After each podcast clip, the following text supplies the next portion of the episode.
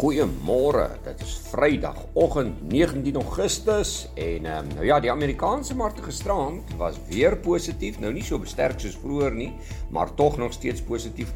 Maar as ons nou vandag nou bietjie nog kan aangaan, dan beteken dit dat ons vir 5 weke agter mekaar positief gesluit het in die Amerikaanse markte en dit is eintlik 'n fenominale rekord vir al as mense nou dink aan inflasie en die hoë rentekoerse, maar nou ja, oorgeset synde, dit is wat gebeur het. Dow Jones 18 punte sterker, 0,1 van 'n persent beter op 33999.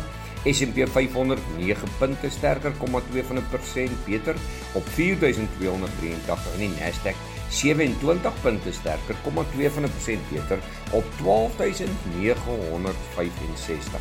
Die ooste vermoere ook positief Nikkei van Japan 22 punte sterker, 0,1 van 'n persent beter op 28964 en die Hang Seng Indeks 96 punte beter, 0,5 van 'n persent beter op 19861 en die Australiese indeks 7 punte beter, 0,1 van 'n persent sterker op 7120. Hier by ons plaaslik gister Mark ook net so onseker gewees maar kon daarom uiteindelik positief sluit.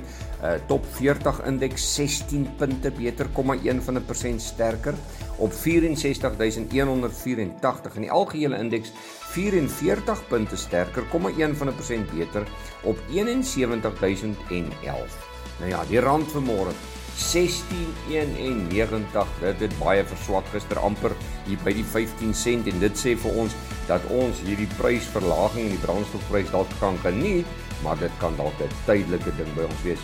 Hierdie rand kan baie maklik weer swakker brandstofpryse of duurder brandstofpryse veroorsaak. Wel brandstof duurder maar kom ons hoop maar net dit gebeur nie. Ehm um, euro 17.4 sent teenoor 'n Brit uh, teenoor 'n rand en 'n Britse pond R20.15 teenoor 'n uh, Suid-Afrikaanse rand. Nou ja, as ons 'n bietjie kyk na die die kripto geld eenhede, Bitcoin 22770, dis sommer 'n 600 dollar laer.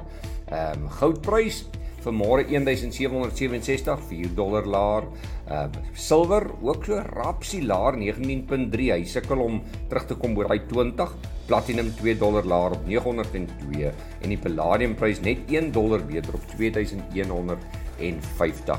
Brent olie 96.25 amper 3 dollar beter as gister. So dis nie goeie nuus vir ons. Ons het nou net daaroor gesels nie. Wel as ons kyk na die boere, die boere gister Hulle pryse was so 'n bietjie onder druk, maar ek dink hierdie swakker rand kan hulle baie gou help as hy so aanhou. Geel mielieprys R17 laer op 4300. Uh, wit mielies R23 laer op uh, 4209, ekskuus 4295. Koring R47 laer op 6832. Sonneblom R70 laer op 10840 en die sojaprys R7 laer op 8800 96 sent. Wel, as ons kyk na van die ander nuus wat ons vir julle raak gelees het, wat julle dalk interessant kan vind, internasionaal China se vervaardiging stel weer teleur gedurende Junie. Ehm um, ons kan sien hierso dat Tesla uh noem nou dat hulle nog meer voertuie vervaardig en dat hulle gelukkig is daarmee.